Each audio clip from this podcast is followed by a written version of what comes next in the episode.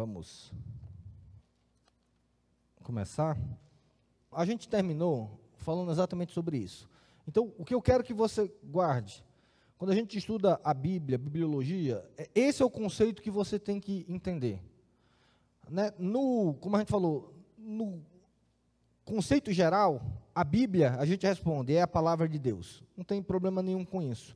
Mas na medida que a gente vai aprofundando um pouco, a gente tem que entender que a Bíblia é o quê? É a revelação especial, inspirada de Deus aos homens. É, esses dois conceitos que a gente tem que estar sempre é, é, é, guardando. Na verdade, são três conceitos. Ela é uma revelação de Deus, ou seja, ela é palavra de Deus, é algo que Deus ensinou, ela vem de Deus, e a gente fala, ela é especial e inspirada. E é isso aí, isso que a gente estudou na, na, na aula passada, gera, em termos geral. E aí, isso é importante você colocar no seu coração, porque se você não entender que ela é uma revelação superior, superior não que ela é mais revelação, tá certo? É que ela tem um propósito maior do que as outras revelações, você não vai se apegar à Bíblia, você vai pegar a outras coisas. Porque o, o, o básico que a gente estudou, e como a gente viu, estudar sistemática do geral para o específico, ajuda a gente a criar essas ideias, essas separações, porque a Bíblia não é mais uma revelação de Deus, igual às outras. Ela não é apenas mais uma, no sentido de, não, eu tenho a Bíblia e tenho outras revelações. Não, você tem a Bíblia. As outras revelações, elas podem ou não podem acontecer. E aí você entende que, a gente vai ver isso, ela é superior porque ela é que Deus dá, marcando a todas as pessoas, dizendo, ela é suficiente. Você não precisa de outras revelações. Você não precisa de outras. Isso aqui já é o suficiente. Você pode ter outras? Pode. Vai ter? Não sei. E aí vem outro ponto. As experiências e revelações que nós temos, elas só valem a pena se vierem de Deus, verdadeiramente. A gente não precisa, e precisa tomar cuidado, para não ter experiência pela experiência. Uma experiência falsa com Deus, ela é muito danosa para a sua vida espiritual. E aí, querido, a gente ter uma experiência verdadeira e uma danosa, uma falsa, a falsa não vale o, o risco. As experiências que não são verdadeiras com Deus, elas são extremamente danosas para a igreja e para o crente. É só você ver o estrago que existia os falsos profetas no Velho Testamento. Você vai ver quantos falsos profetas eles foram prejudiciais, inclusive ao entendimento de que Jesus era o Messias. Como os falsos profetas, eles falando palavras que não eram de Deus, mas como se fosse de Deus. E aí eu quero que você entenda que necessariamente o falso profeta não é um cara mau caráter, não um bandido, não é alguém usado pelo inferno, mandado pelo diabo para destruir Israel. Isso não é o falso profeta. O falso profeta eram pessoas benquistas no meio de Israel, eram pessoas a, a, no que no convívio de Israel eram pessoas que eram ditas como homens de Deus. Eu quero que você entenda um pouco a figura do falso profeta. O falso profeta não é aquele lobo mau caráter que tem um pacto com o diabo, que está querendo ir lá e destruir a igreja. Não era isso. O falso profeta eram israelitas, eram pessoas que conheciam a religião judaica, mas eram pessoas que falavam a, a, em nome de Deus quando não estava no nome de Deus. Só que se você perguntar para o falso profeta, foi Deus que falou, qual era a resposta dele? Você acha que algum falso profeta vai falar para você, e eu estou falando falso profeta, vamos lá. Algum profeta vai falar assim, é de Deus, ele vai dizer, não, é não, é do meu coração, tá? O falso ou o verdadeiro vai falar a mesma coisa. Porque as, muitas vezes o falso profeta, ele vai falar aquilo que está no coração dele, e o problema é que ele in, entende que aquilo que está no coração dele foi Deus que colocou e não foi. Isso acontece muitas vezes também no nosso. Muita gente fala assim: olha, Deus falou, quando na verdade é o coração dele que está falando. E se a gente começa a pegar isso e dizer assim, ah, fulano falou que foi Deus falou, mas na verdade foi o coração dele, não significa que ele era um cara maquiavélico, que ficou pensando no sábado à noite como eu vou destruir a vida do prado. E aí ele falou, já sei. Vou chegar para o prado e vou dizer que Deus falou que ele não falou. Na verdade, na verdade, não é isso. Muitas vezes não é. Pode ter, pode, óbvio. Mas às vezes são crentes sinceros, que querem ouvir a Deus, mas como eles entendem que tudo é palavra de Deus e não faz essa diferença, ele quer ser usado por Deus de qualquer jeito, e aí ele fala: Olha, Deus falou, e aí ele fala alguma coisa que às vezes não tem nada a ver com Deus. Por isso que o Velho Testamento, em algum momento, fala assim: faça o teste do profeta. Se alguém falou, Deus disse, e não se cumprir, o que é que você faz? O que é que é no Velho Testamento? Você lembra essa parte? Isso aqui ninguém lê, né? Não está na caixinha de promessa. Apedreja. Se alguém usar o nome, Deus me disse, Deus falou, e se cumpriu o que ele falou, ok. Se não se cumprir, mata, porque é falso profeta. É um cara mau? Não, mas é alguém que está colocando experiências onde não tem experiências. E a gente precisa tomar muito cuidado com isso, porque a gente tem que entender que Deus falou, porque também não é correto a gente só chegar e dizer assim, não, não, é só Bíblia e pronto. Como muitos reformados hoje fazem. Não, Deus não fala sobre a Bíblia, é só a Bíblia e pronto, e Deus não fala mais. E aí, se você pensar assim, você vai perder as suas experiências com Deus, que são importantes.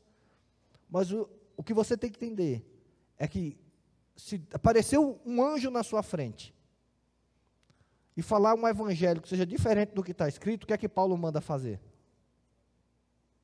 Seja o quê? Anátema. Você já imaginou um anjo aparecer para você? e falar algo e você responder para ele assim: anátema. Porque o que você está falando contradiz a Escritura. O que você está falando não vem de Deus. Já imaginou? Mas aí você vai dizer, mas foi um anjo que falou. Veja, a Bíblia é maior do que um anjo falando. A Bíblia é maior do que praticamente tudo falando. Porque a Bíblia é Deus falando.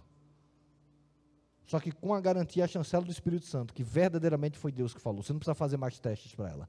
Tá bom? Então, a ideia, quando a gente olha, a gente não pode descartar aquilo que Deus fala, aquilo que Deus fala fora da palavra, aquilo que Deus fala no dia a dia, aquilo que Deus ministra no seu coração, as experiências que são extremamente importantes na sua vida, mas você vai entender que ela é a única especial e inspirada por Deus, e por isso você tem que ter zelo por ela. Pode continuar. E aí, de novo, a gente volta para o texto de 2 Timóteo, né, que ele fala isso, a escritura que foi inspirada. E é isso que a gente quer falar hoje, falar sobre a inspiração. Porque esse conceito, a Bíblia ser inspirada, faz toda a diferença. É um processo do Espírito Santo, é como se fosse uma chancela, um carimbo do Espírito Santo. Eu não lembro, vocês, eu já sou mais antigo, é, eu, e quando criança eu gostava muito de ter aqueles álbuns de figurinha de, do Campeonato Brasileiro, de time, né? Quem torce Santa Cruz, na hora que chegou na primeira divisão, você tem que ter o álbum para mostrar historicamente, né? Oh, já foi um dia. Mas na minha época, ah, quando eu colecionava figurinha, você tinha os jogadores, né? E alguns jogadores vinham com um carimbo de craque. Eram as figurinhas carimbadas. Que dizia assim, ó, esse aqui, esse jogador é diferenciado. Esse aqui recebeu o carimbo de craque. É, então entenda que no álbum de figurinha das revelações, a, a revelação bíblica inspirada vem com o carimbo do Espírito Santo. Vendo assim, ó, essa aqui é diferente.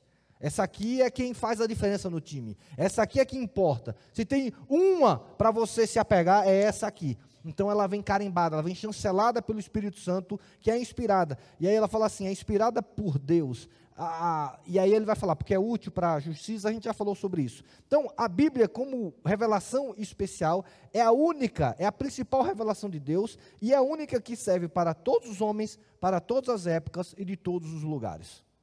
Como eu falei, aquilo que Deus falou comigo ontem à noite é para mim. É minha experiência. Eu posso até compartilhar com vocês, mas é a verdade para mim. Inclusive, Deus pode pedir coisas para mim que não vai pedir para você. Isso é experiência. Deus pode chegar para mim e dizer: olha, pastor Luciano, para você é pecado, ou eu proíbo você de é, assistir jogo de futebol. Ou de jogar joguinho de celular, porque isso está atrapalhando na sua vida. E toda vez que você abrir o celular e jogar, você está pecando. Deus tem todo o direito de falar isso para mim. Só que eu não posso chegar e vê o Diogo jogando o joguinho do celular dele e diz assim: Ó, oh, Deus me disse que jogar jogo do celular é pecado. Não, Deus disse que para mim é pecado. Para mim eu não posso. Por exemplo, a cortar cabelo para Sansão era pecado ou não era? E para mais quem? Imagine você pegar agora o Sansão e dizer assim: ninguém mais pode cortar o cabelo, que não tem sentido. Entende o que eu estou falando quando especial? Então, para Sansão, cortar o cabelo era pecado. Para você não é. Mas, claro que a, a, a exceção está lá em Sansão.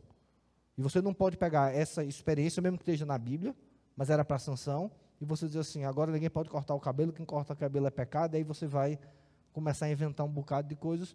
Então, é diferente. Revelações especiais, inspiradas, são para todos nós.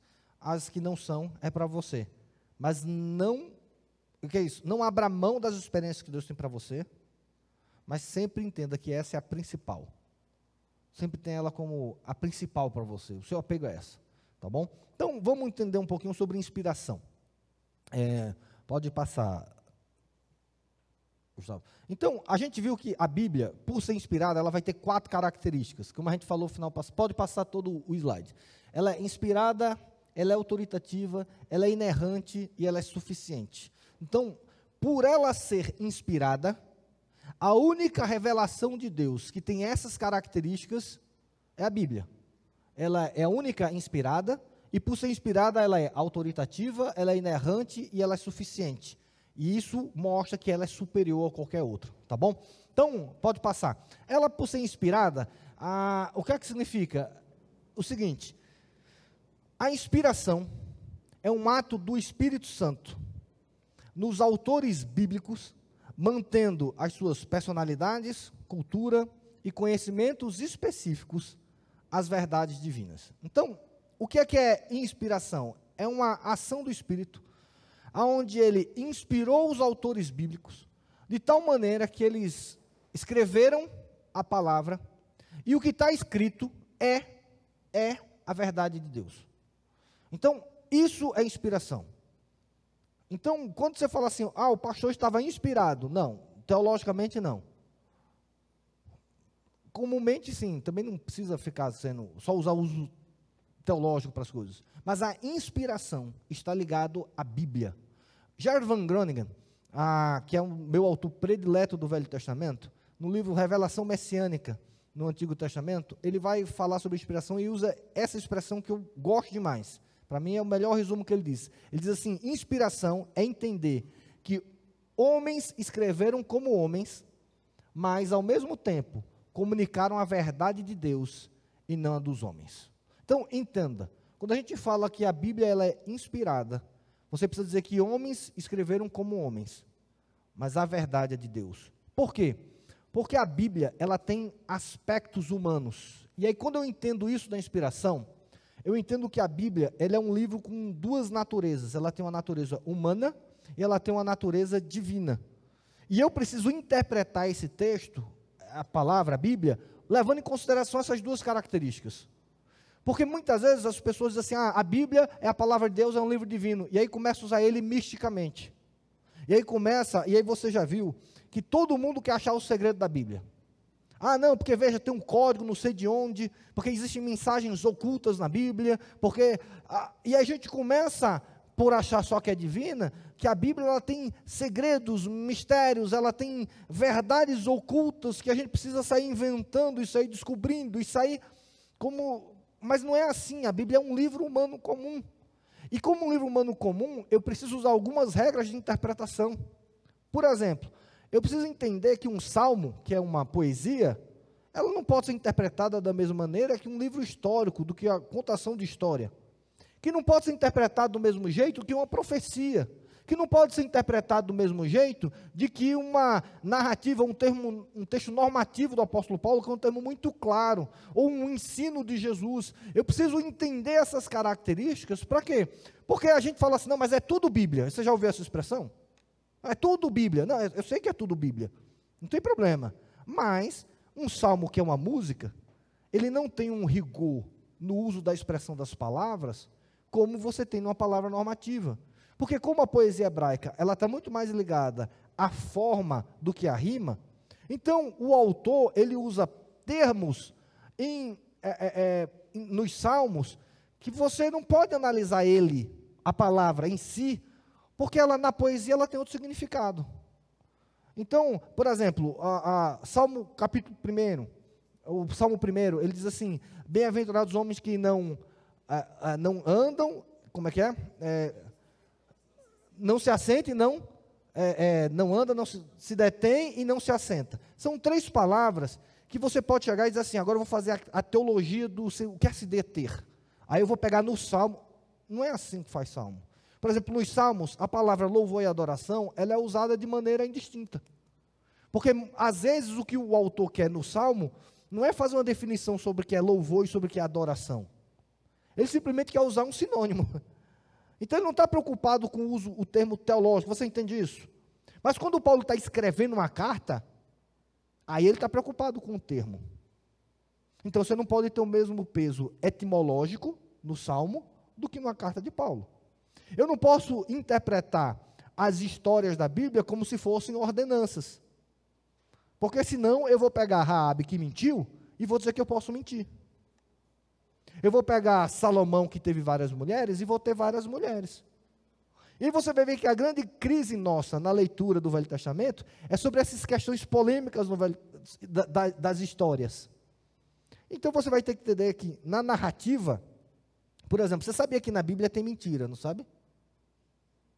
Nem tudo que está na Bíblia é verdade. Porque às vezes a Bíblia está narrando alguém que está contando uma mentira. Então, quando a Bíblia narra alguém que está contando uma mentira, o que é que é aquilo? Uma mentira.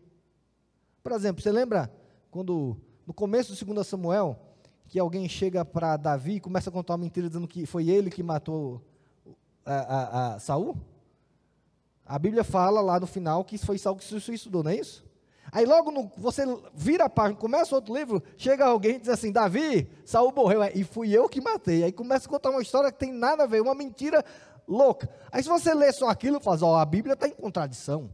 Não, aquilo é um mentiroso, contando uma mentira. E aí, achando que ia ganhar o favor de Davi, e o que é que Davi faz? Você matou Saul?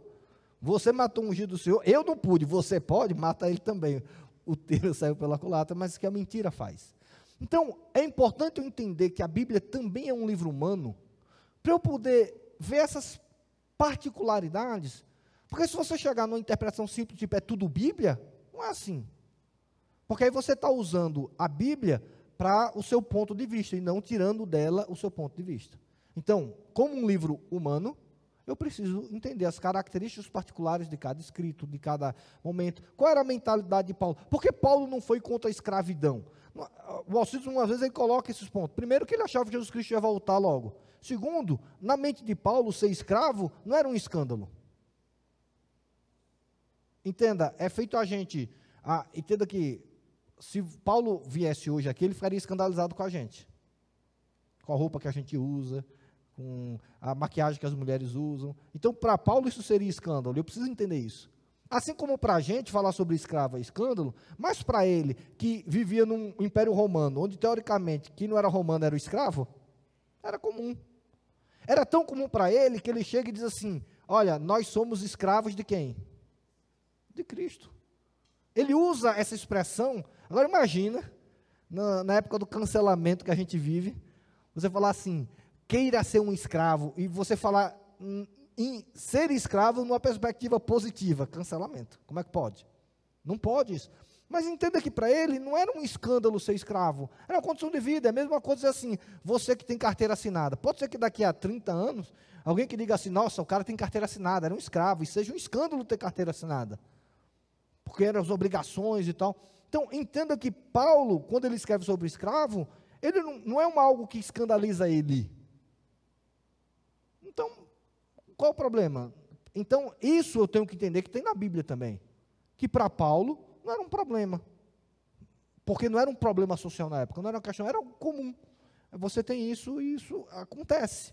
Então a gente precisa ter essas questões e entender isso na Bíblia, mas a gente só entende se a gente perceber que no processo de inspiração, na Bíblia, homens escreveram como homens.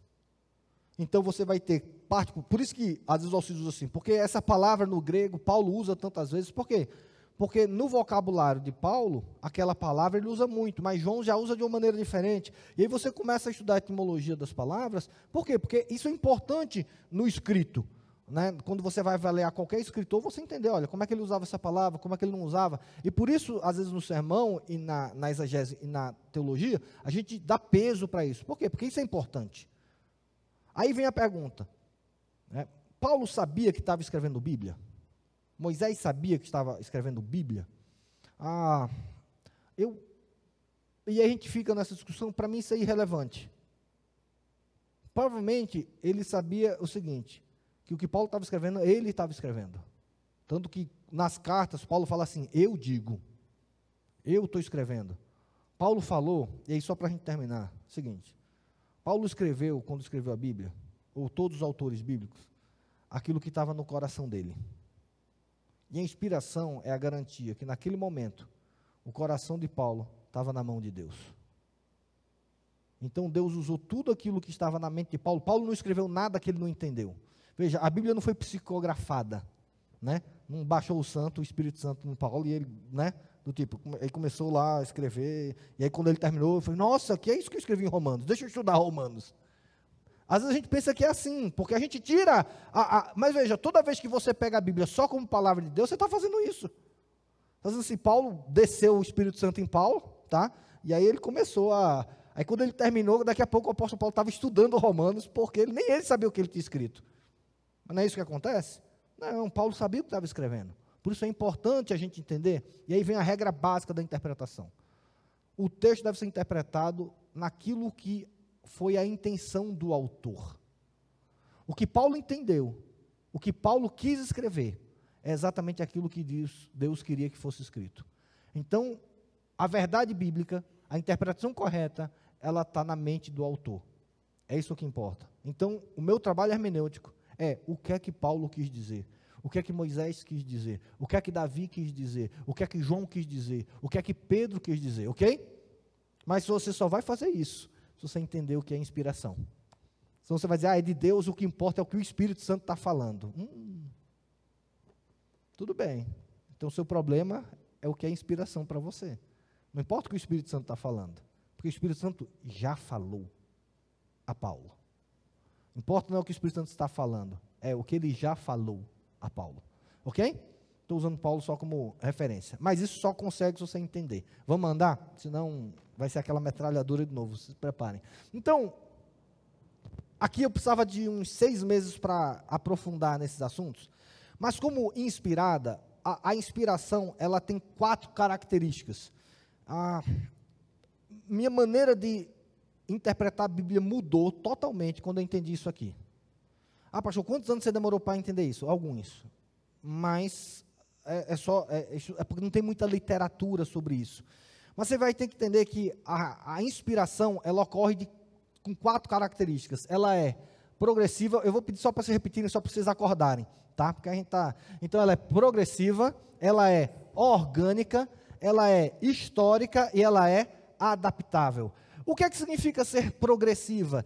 É algo óbvio que a gente não consegue entender. É que Deus não ensinou tudo de uma maneira só. Deus não chegou a Abraão em Gênesis 1 e deu toda a revelação que a, a, a Adão precisava sobre tudo. Deus não revelou todas as coisas para Moisés. Há uma grande possibilidade, não Moisés, porque Moisés subiu no monte, tal, tem toda aquela diferença, mas há uma grande possibilidade de Davi não conhecer ou não ter ideia de quem era o Espírito Santo. Por quê? Porque o Espírito Santo não existia? Não, porque Deus nunca falou que existia o Espírito Santo. Há uma dificuldade, e eu quero que você entenda isso.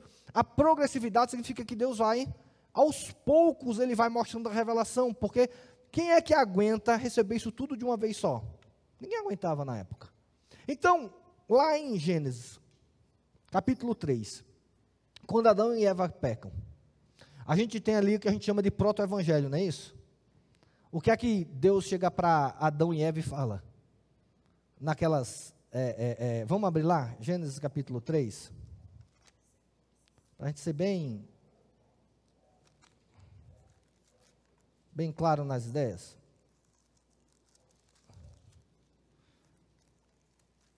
A gente fala que esse é o proto-evangelho, né? É a primeira proclamação do evangelho.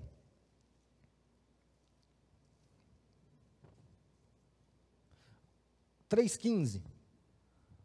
Quando Deus está falando para Eva, ele fala assim: Porém, inimizade entre ti e a mulher, entre a tua descendência e o seu descendente. Este te ferirá a cabeça e tu lhe ferirás o calcanhar. Ok. Hoje, que a gente tem a Bíblia toda, quem é que Deus está falando aqui? É sobre quem? Sobre Jesus, certo? Agora imagina se ele chega assim, Adão, porém inimizade, Eva, botarei inimizade entre ti e a serpente, entre a tua descendência e o seu descendente. O seu descendente, ele vai ser, vai vir de Sete, e aí da descendência deles, eu vou ter que mandar um dilúvio, vou destruir tudo, e aí eu vou pegar Noé, e de Noé eu vou continuar a aliança que eu fiz com vocês. E aí de Noé vai vir um cara chamado Abraão, que eu vou chamar. Dele eu vou fazer 12 tribos, vou fazer Israel. E aí começa a contar toda a história de Israel que vai acontecer. E aí dele vai vir uma pessoa, vai vir nascer de uma virgem, que vai se chamar Jesus Cristo. E esse vai morrer na cruz no lugar de todos. Não é isso? E por que Deus não falou isso aqui? Porque Adão ia fazer, hã? Hã? Como assim? Que, que negócio é esse? Aí Deus dá, porque a gente é limitado, a revelação de forma progressiva. Primeiro, ele colocou um sentimento essencial na salvação. Era o quê? Era, vocês não vão dar conta. Você percebeu que essa é a promessa? Adão e Eva, vocês caíram. E agora? Vocês não dão conta. Por inimizade entre vocês. Mas não se preocupe. O teu descendente, alguém que vai vir de você, vai fazer a obra que vocês não podem fazer. Isso é o evangelho todo? Não, mas nesse momento era o evangelho que eles tinham. E provavelmente Adão iria começar o evangelho do descendente da mulher. Quem é? Não sei, eu sei que vai vir. Entende como é a progressividade? E aí depois Deus vai revelando quem ele era, vai revelando que é o filho dele. E aí Deus vai usar os profetas e a Bíblia para ir amadurecendo toda essa progressividade da revelação, até chegar ao ponto da gente entender que essa verdade, ela culmina aonde? Em Jesus Cristo, morto numa cruz, ressuscitado no terceiro dia, aonde um dia ele vai voltar em glória para vivermos com ele eternamente. Mas se você não entender a progressividade, você vai dizer assim: tá vendo? Aqui, ó, Deus já tinha falado de Jesus. Calma, não tinha falado de Jesus. Você não pode dizer aqui que ele está falando de Jesus. E Adão tinha que entender que era Jesus. Não, não tinha isso. Adão tinha que entender essa verdade progressiva. Então, tem coisas no Velho Testamento que parecem ser diferentes no Novo. Mas, na verdade, não é que é diferente. É que no Novo há o que? A progressividade. Não é que no Velho Testamento não existia. No Velho Testamento as pessoas não sabiam. Deus não tinha dito ainda.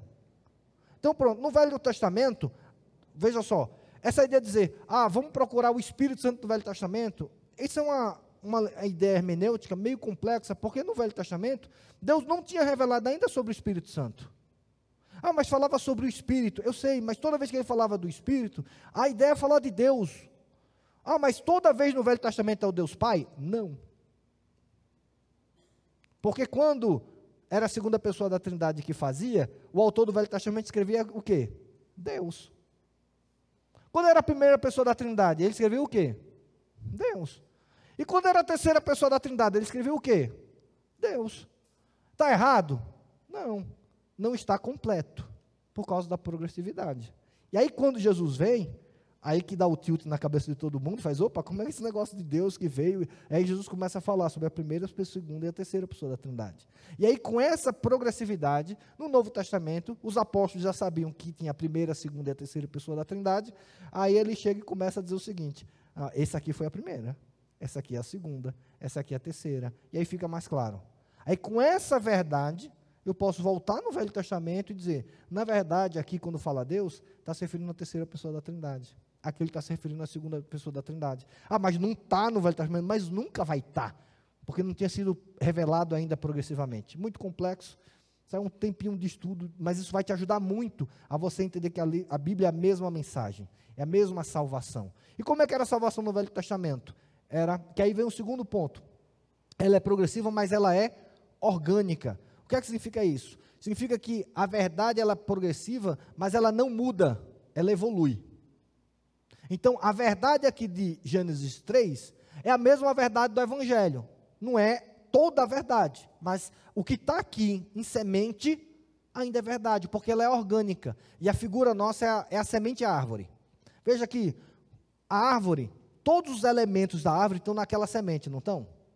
Algo é acrescentado na semente para que ela se torne árvore? Não. Você vai colocar a terra, ela vai buscar os nutrientes e ela vai agora, vai o quê? Desenvolver. Mas a árvore, a gente fala assim que latentamente, é, é, de forma latente, é a semente. E a semente, potencialmente, também é o quê? É a árvore. Mas a árvore não é a semente. E a semente não é a árvore. Mas elas fazem parte do mesmo organismo natural. Ela é orgânica. Então, mesmo aquilo que no Velho Testamento está em, em, semente, é a mesma mensagem que está no Novo, no Novo Testamento, como árvore. Por que isso é importante? Porque senão você pega o Velho Testamento e rasga e joga fora. Se você entende que a progressividade é mudança de revelação, do tipo, o método de salvação do Velho Testamento é diferente do método de salvação do Novo Testamento. Então é outra árvore. E aí, como eu brinco, né? Ah, no céu, para alguns, vão ter aquelas pessoas que vão olhar para Jesus como o Redentor. Tem outros que não vão olhar como Redentor, não, que você não foi por você. Eu não precisei que você morresse na cruz para ir para o céu. Por que não? Porque na minha época a salvação era pela obediência à lei. Então eu fui obediente à lei, eu não preciso de Salvador, não preciso de Redentor. Ele vai pegar a lei e vai dizer para assim para a lei, ô oh, lei, obrigado, lei, você me salvou. Porque se ele foi salvo pela lei, ele não vai olhar para Jesus Cristo como Redentor. É isso que a Bíblia ensina? Porque todo mundo vai olhar para Jesus Cristo como Redentor. Porque só vai estar no céu aqueles que foram salvos pelo Senhor Jesus Cristo. Ponto. Então, se isso é verdade, a salvação no Velho e Novo Testamento tem que ser igual. Tem que ser a mesma tanto no Velho Testamento como no Novo, foram salvos por meio de quem? De Jesus Cristo. Alguns acreditando não em Jesus como pessoa, mas Adão foi salvo por quem? Por Jesus, se foi salvo. Acredito que sim. Porque ele olhou e disse assim: vai vir um descendente da mulher. Adão foi para o céu e ele vai perguntar assim: cadê o descendente da mulher? Como assim descendente da mulher? Não, cadê o descendente da mulher? Aquele que Deus prometeu para mim a gente já vai entrar no céu e vai perguntar assim: cadê Jesus? Mas percebe que a gente está se referindo à mesma pessoa? A gente foi salvo do mesmo jeito, da mesma fé. Só que Adão não sabia que o nome do descendente ia ser Jesus, a gente sabe.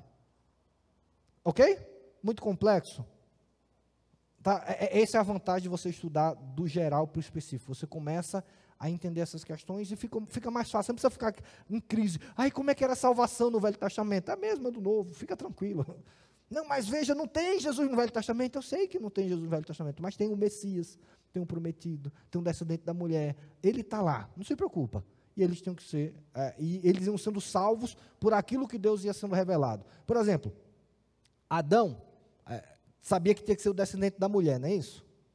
Mas quando chega Abraão, e Deus revela algo a mais, porque quando chega a Abraão, você vai ter assim: olha, é o descendente da mulher. Aí Deus diz para Abraão: não, não, não é só da mulher, também é o quê? Teu descendente. Então, para Abraão, ele não precisava crer apenas que era só o descendente da mulher. Ele tinha que acreditar que era o descendente da mulher e o descendente de quem? Dele. Isaac também tinha que. Então, entende que é a mesma verdade, mas na medida que ela vai evoluindo, Deus vai cobrando na fé tudo aquilo que ele revelou naquele momento.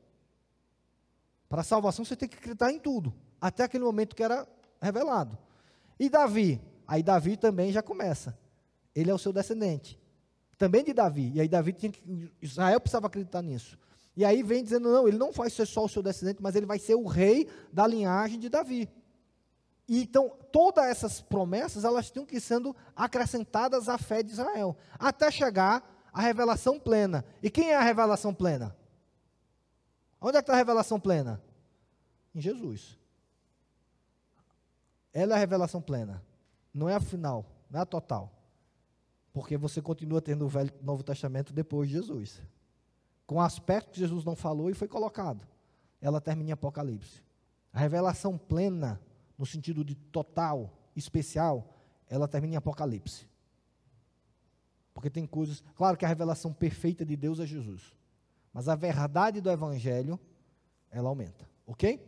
Então ela é orgânica nesse sentido. Não é que você vai, ah, se não é completa eu rasgo e jogo fora. Não, ela tem o seu papel e ela tem que ser adaptável. E aí ela é histórica. que ela, ela é importante por quê?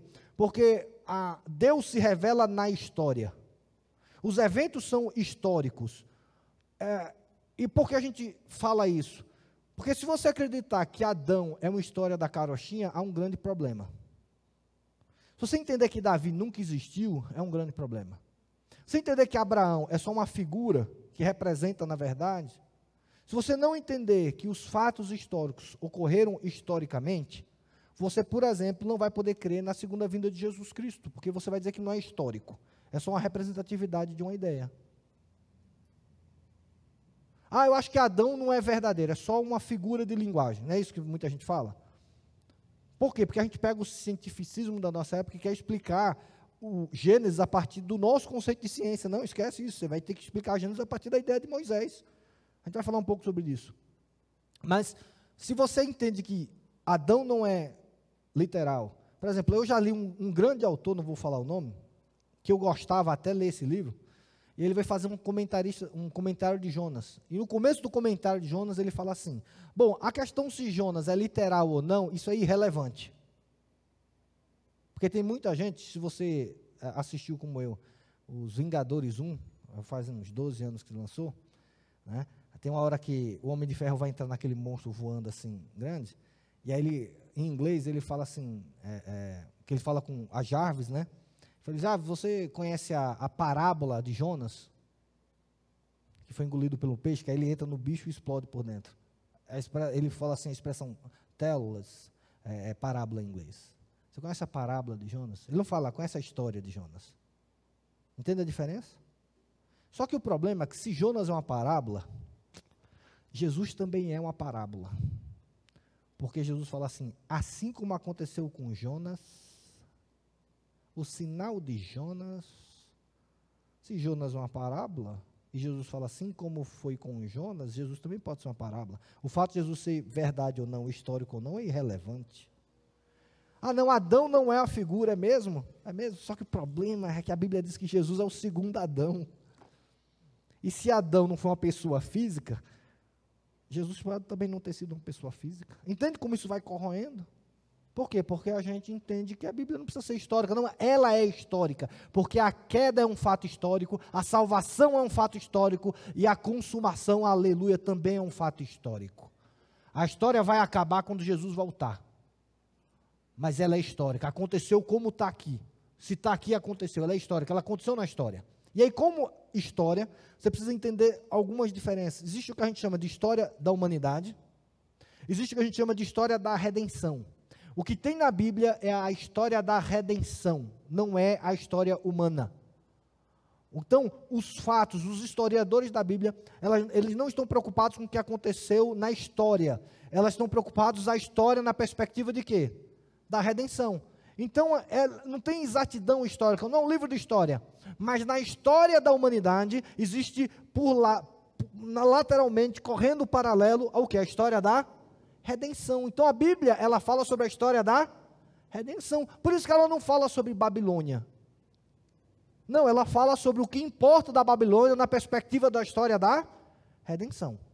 E dentro da história da redenção, existe o que a gente chama de atos redentivos, ou atos redentores, que são atos que têm a ver com a nossa redenção. E aí vem o último ponto. Ela é adaptável. O que é que significa ela ser adaptável? Significa que, para ser aplicável a nós, o ato redentor, ele não precisa ser repetido. Quantas vezes Jesus Cristo vai precisar morrer na cruz? Para cada geração?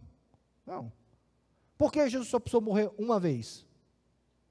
Porque esse ato histórico, redentivo, é um ato de redenção e ele é adaptável a todos os momentos da história. Ele não precisa ser repetido. Jesus não precisa ficar morrendo todos os dias. Alguém já falou isso, né? Na ressurreição, para ficar bonito, fala assim: deixe Jesus ressuscitar novamente no seu coração. Já, já ouviu esse apelo? Heresia total. Esquece isso. Jesus vai ressuscitar quantas vezes? Uma. Ah, mas no meu coração? Esquece, Jesus não ressuscita no teu coração nunca. Ele ressuscitou uma vez. A ressurreição é um ato espiritual ou é um ato redentor? Da redenção. Se é um ato físico histórico, entende como a gente começa a pegar as coisas históricas, começa a tentar fazer espiritualmente? Assim, não, deixe Jesus ressuscitar no seu coração. Isso não existe, meu irmão. Porque a ressurreição é um ato histórico, não é espiritual. Agora, Jesus nascer no teu coração, que é igual à conversão, aí tudo bem. Porque não é um ato histórico, o nascer de novo. Tá certo? Ah, o nascimento de Jesus é um ato histórico. Quantas vezes Jesus precisa nascer?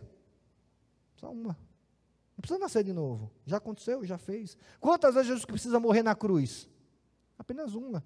De novo, não vamos ressacrificar o. o a, não, querido, isso é coisa do símbolo, do tipo.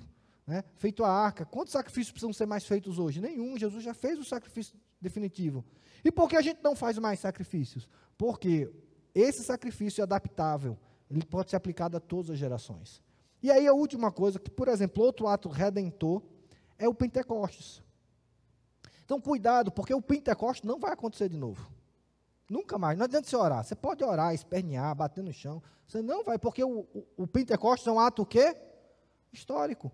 Sabe quantas vezes o Espírito Santo vai voltar? Nenhuma, porque ele não foi embora. Imagina você dizer assim, Senhor, faz um novo Pentecostes. Claro que quando a gente ora isso, a gente está pedindo avivamento. Só que Pentecostes é uma coisa, avivamento é outra coisa. Pentecostes é um ato exclusivo, onde Deus inaugura uma nova aliança, onde a, a aliança sai de Israel e vai para todas as nações, onde a igreja agora começa a sentir o poder do Espírito Santo e entender agora o Espírito Santo e viver em cima dele, onde a igreja agora vai viver a nova era do já ainda não. Então, Pentecostes, ele tem, é, é um evento histórico e ele não vai se repetir. Não adianta, você pode pedir, imagina só, pedindo a Deus, Deus, manda de novo o Espírito Santo, e Deus fala assim, mas ele está aí com você, ele não foi embora. Você não precisa pedir para o Espírito Santo voltar. A nossa oração é para quem voltar agora? Quem? Jesus. Querido, eu acho que e eu amo e espero viver um avivamento. Mas mais do que orar por um avivamento, a gente precisava orar pela segunda volta de Jesus Cristo. Sabe qual vai ser o maior avivamento da história? O retorno de Jesus Cristo. Não vai ter nenhum avivamento como esse. Já imaginou, querido? Mais do que o Pentecostes, que foi algo grandioso. Maior ainda do que você querer ver isso, é você querer ver o Rei dos Reis vindo dos céus, com aquela tropa de anjo, tocando música, todo mundo, e todos nós nos ajoelhando diante dele.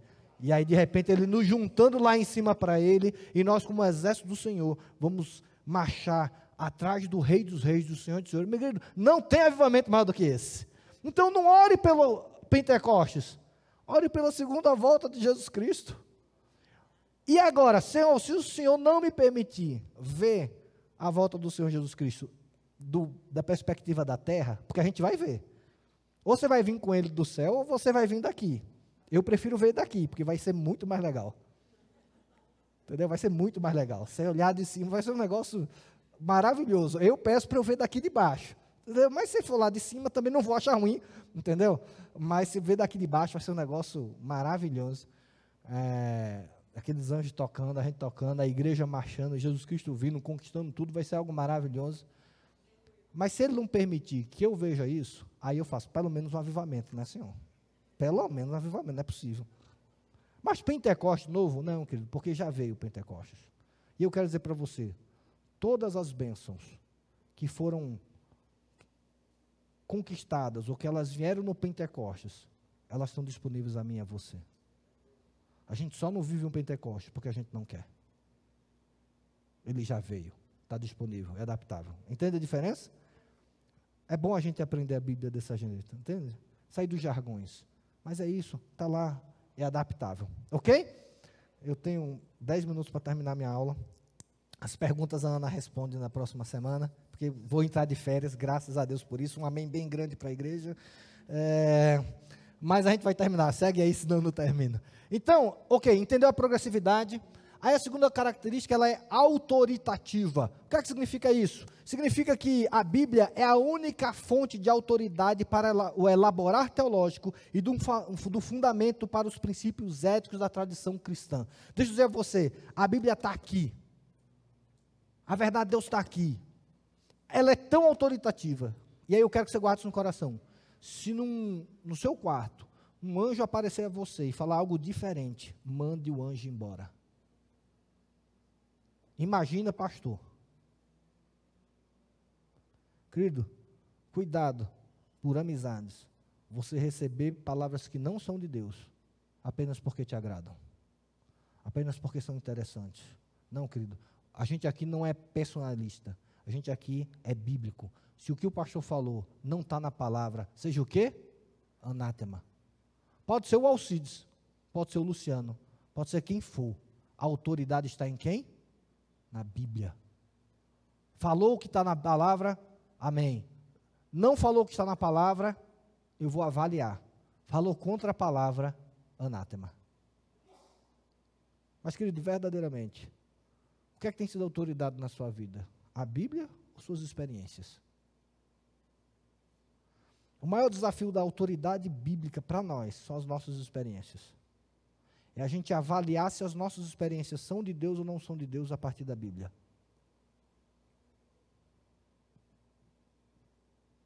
Porque as nossas experiências normalmente são inquestionáveis.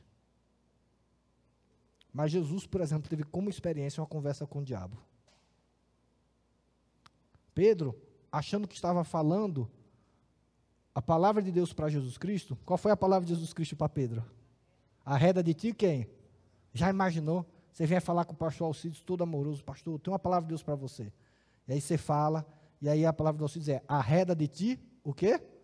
Olha só, você vai amar esse pastor, não vai? Por quê? Aí Jesus fala assim, porque tu não cogitas as coisas de quê? De Deus. Você falou contra isso aqui. As suas experiências, quando Deus falar com você, você tem que usar o filtro das escrituras, porque o teu coração é corrupto.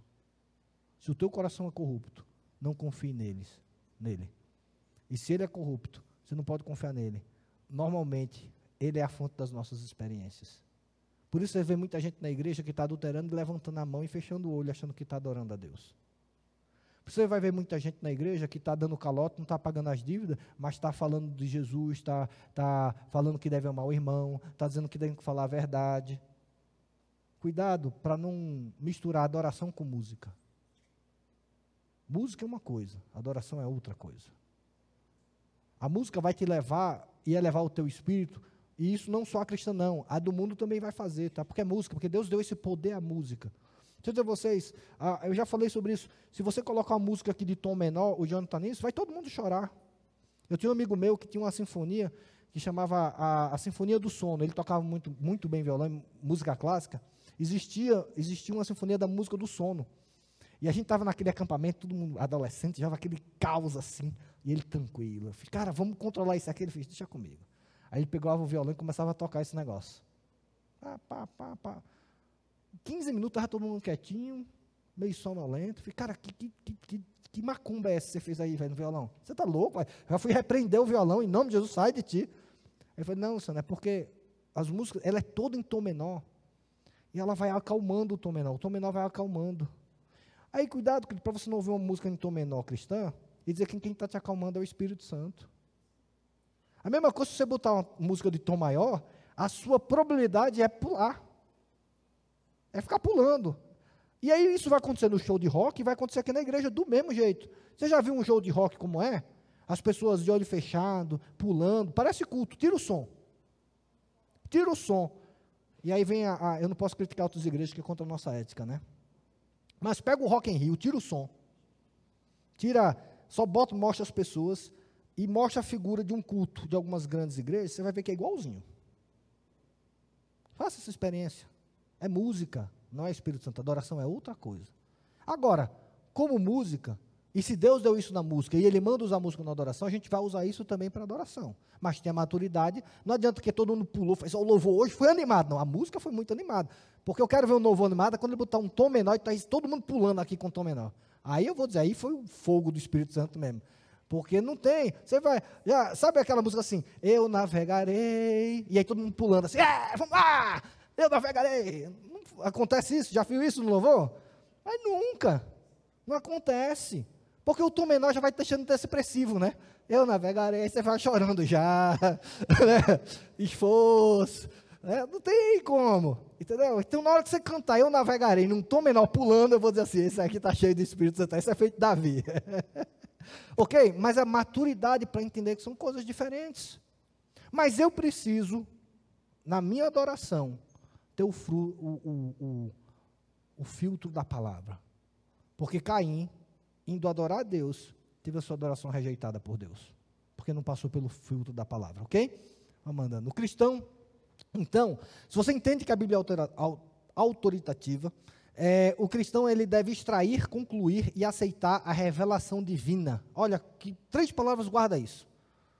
Se você entende que a Bíblia é inspirada, você tem que extrair, ou seja, tirar dela, concluir, ou seja, aplicar ela, e o mais importante, o quê? Aceitar a revelação divina como ela é. E nunca impor, explicar ou inferir as verdades e conceitos aos seus ensinos. Olha, a Bíblia, ela não é para ser explicada, ela é para ser aceita. Vou dar só um exemplo claro, que é o mais clássico de todos. Predestinação. Ah, mas eu não entendo. Bem-vindo ao time. Ah, mas eu. Me explique predestinação. Cara, se eu for explicar, vai sair besteira. Se a Bíblia não explica, por que eu vou? Mas se você entender que ela é autoritativa, quando você vai para a Bíblia, você não vai para entender a Bíblia, você vai para aceitar a Bíblia. Você vai dizer assim: a Bíblia fala isso? É, eu entendo? Não, mas a Bíblia falou, está falado, acabou. Mas ela tem deixado de ser autoritativa. E agora, eu tenho que convencer a você que a verdade de Deus é verdade de Deus. Você já viu como essa geração é? Deus não tem que falar, ele tem que falar e me convencer para que eu aceite que é verdade. Não, querido, se ela é autoritativa, você aceita tudo. Então, a autoridade das Escrituras mantém um cristão na posição de quê? Humildade. Querido, não seja soberbo em relação à verdade de Deus. O que Deus espera de nós é humildade. Ah, eu não entendi. De quem é o problema? Porque é melhor ficar firme na verdade que você não entende do que ficar próximo de uma heresia que é próximo da verdade que você entende. Então eu já disse para meus alunos, muitas vezes, quando me perguntam, me explica, eu fiz, não vou explicar. Porque se eu explicar, eu vou falar heresia. Então só aceita. Tá bom? Vamos correr rapidinho aqui, só para a gente terminar. Ela é inerrante, pode passar rapidinho. A Bíblia, em seus autógrafos, quer dizer, no que Paulo escreveu, ela é inteiramente verdade em tudo quanto afirma quer no tocante à doutrina e à ética, quer no tocante às ciências sociais, físicas ou biológicas. A Bíblia é inerrante, não tem erro nela. Ela é exatamente aquilo que Deus queria falar, não tem erro nela. Tá certo agora? Ela não é um livro de teologia, ela não é um livro de literatura, ela não é um livro de ciências. Então ela não é exata nessas perspectivas. Do tipo, cara, ela não fala de trindade, ela é um livro de teologia. Teologia, você tem livros de teologia. Ela é um livro de ciência. Então, a, a ciência que ela tem, a teologia que ela tem, a, a, a, literatura que ela tem, é a literatura comum daqueles que escreveram a Bíblia. Então, o conceito de mundo de Paulo é o que está na Bíblia. O conceito de Moisés é o que está lá. Então, é diferente. Então, você não vai pegar agora a Bíblia como um livro científico para provar que a, a, a, Terra é redonda. Não, você não precisa da Terra redonda para provar que da Bíblia que ela é redonda. Está lá. É só. Deus deu capacidade do homem de entender que ela é redonda. Pronto. Acabou. Ah, mas se Paulo falasse que ela era quadrada? Se ele tivesse entendido naquela época que era quadrada, ele ia escrever isso. Claro que o Espírito Santo tira para não criar essas, essas questões. Mas, por exemplo, quando o, o Sol parou, sabe quantas vezes o Sol parou na história da humanidade? Nenhuma. Porque o Sol é parado, o Sol é fixo. Quem parou foi o quê? Foi a Terra que o, o, sol parar, na verdade, Deus fez o quê? Ele parou o universo inteiro, ele parou, ele parou a, a rotação da Terra. O que é que aconteceu ali naquele milagre? A Terra parou de girar. Deus travou a Terra. Já imaginou que loucura? Foi isso que Deus fez. Deus não parou o Sol, ele parou o quê? A rotação. Ah, mas você acha que o Espírito Santo ia chegar e dizer assim, Moisés, é o seguinte, existem dois movimentos cósmicos que você não conhece, mas que daqui a milhares de anos, é, a, a, os homens vão falar de translação e rotação. Tá certo? Então, translação é o movimento da Terra em relação ao Sol, e a rotação é o movimento da Terra entre ele. Então, o que faz o dia e a noite não é que o Sol e a Lua andam, é que, na verdade, a Terra está girando. Então, na verdade, quando você falar que o Sol parou, não escreve assim, não. Fala assim, então Deus travou a, a rotação da Terra. Você já imaginou isso? Um livro de ciência iria descrever desse jeito. A Bíblia é um livro de ciência, é simples. O sol parou, amigo, estou lá. Mas aí Moisés disse, não, senhor, estou vendo, está parado. Está parado, eu estou vendo. Josué está dizendo, você não viu. Não está mexendo do nada do sol. Não, isso que é, tá bom, o sol parou. Todo mundo entende. Mas não livro de ciências. Ok? Dá para entender isso então? Ok, e por último, para a gente terminar, a Bíblia, ela é suficiente. Pode passar, Gustavo, por favor. Suficiente. Então, muitos teólogos reformados usam a suficiência da Escritura para falar sobre exclusividade da Escritura. Do tipo, ah, qualquer revelação fora da Bíblia diz que a Bíblia deixa de ser suficiente. Isso não é verdade. A suficiência dela diz que ela é a maior e a principal a revelação de Deus. A Bíblia possui todas as informações necessárias para a salvação do homem e todos os elementos e princípios para uma vida cristã de santidade e plena intimidade com o Espírito Santo, total reverência ao Senhor Jesus Cristo e total provação ao Deus Pai. O que eu quero dizer para você é: você não precisa mais de nenhuma revelação de Deus além da Bíblia.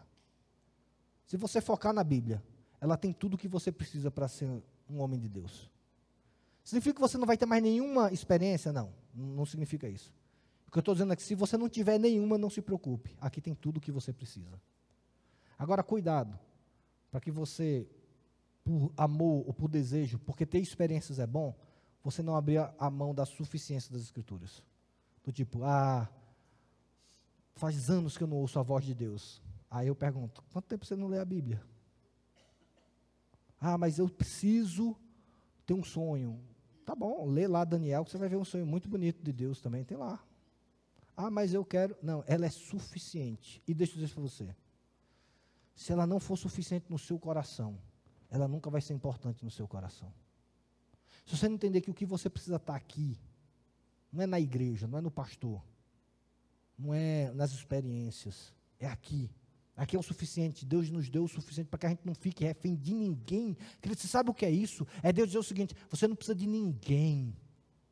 Você não precisa de ninguém. Você não precisa nem de igreja. Porque a gente não vem na igreja porque a gente precisa de igreja. A gente vem na igreja porque Deus manda a gente ser igreja. Entende a diferença? Você não vem na igreja aqui porque você precisa. Você vem porque Deus manda que Deus diz aqui que você precisa viver em igreja. Só que a gente vem para a igreja e alguém fala assim, mas eu não preciso de igreja, né? Aí não vem. Mas é por quê? Porque falta isso aqui. Aqui tem tudo. Querido, já imaginou isso? Você não precisa de nenhum pastor domingo à noite pregando para você ouvir a voz de Deus. Você não precisa de YouTube para entender o que Deus quer para você. Está tudo aqui. E aí eu vou terminar falando isso. Sabe por que a igreja católica virou igreja católica? Porque ela pegou esse livro e disse assim: está aqui, pastores, é seu. A verdade de Deus está com vocês. Vocês é que falam, vocês é que entendem, vocês é que interpretam. Por isso a igreja católica virou o que virou. E é por isso que hoje a igreja evangélica está virando o que está virando. Porque você, você que está assistindo, você que é crente, você que não é ministro, você pegou e disse assim: não, quem tem que conhecer a Bíblia é o pastor. E aí, quando a gente entrega a verdade de Deus para os homens, para as autoridades, eles tutelam a tua consciência. E eles começam a falar algo que não é deles, porque a soberba está em mim, está em todo mundo. E a igreja cristã está virando essa bagunça, porque agora quem tem a palavra de Deus é o pastor, e tem pastor que nem abre a Bíblia para pregar. Que fala qualquer coisa das Escrituras e a gente está aceitando. Não, querido, ela é suficiente para você. Não entregue esse livro a ninguém. Você tem a capacidade de ler, de interpretá-lo, de estudá-lo. Agora faça com o coração aberto, como a gente falou antes, tentando tirar a verdade dela, não para colocar sua verdade nela. E se você fizer isso, você vai reconhecer os lobos das ovelhas, do, do, de quem é lobo e de quem é pastor. Aí você vai saber claramente, aquele que não prega a palavra, todo esse é lobo. Porque ele quer impor a fé dele em você, ele quer impor a verdade dele a você. Não, querido, Deus te deu a Bíblia para que apenas o Espírito Santo seja o dono da tua consciência. Se alguém tem que mudar a tua consciência, que seja o Espírito Santo de Deus. Por isso a gente começa e a gente falou como? Como é o tema do acampamento? Está? Está escrito. É isso que importa. Se está escrito, eu creio. Só se tiver escrito. Ah, mas o pastor Alcides, o pastor Luciano, o pastor Ilão falou. Não, não, está escrito. É o que está na palavra. Pronto, é isso que é a regra de fé e prática para nós. Então, deixa eu dizer a vocês: Deus não entregou ao seu povo uma revelação parcial ou incompleta. Você não precisa de nada mais do que isso aqui. O que Deus te dá a mais é bônus. Ok. Se Ele não te der, Ele já te deu completa e profunda aqui. Amém? Amém?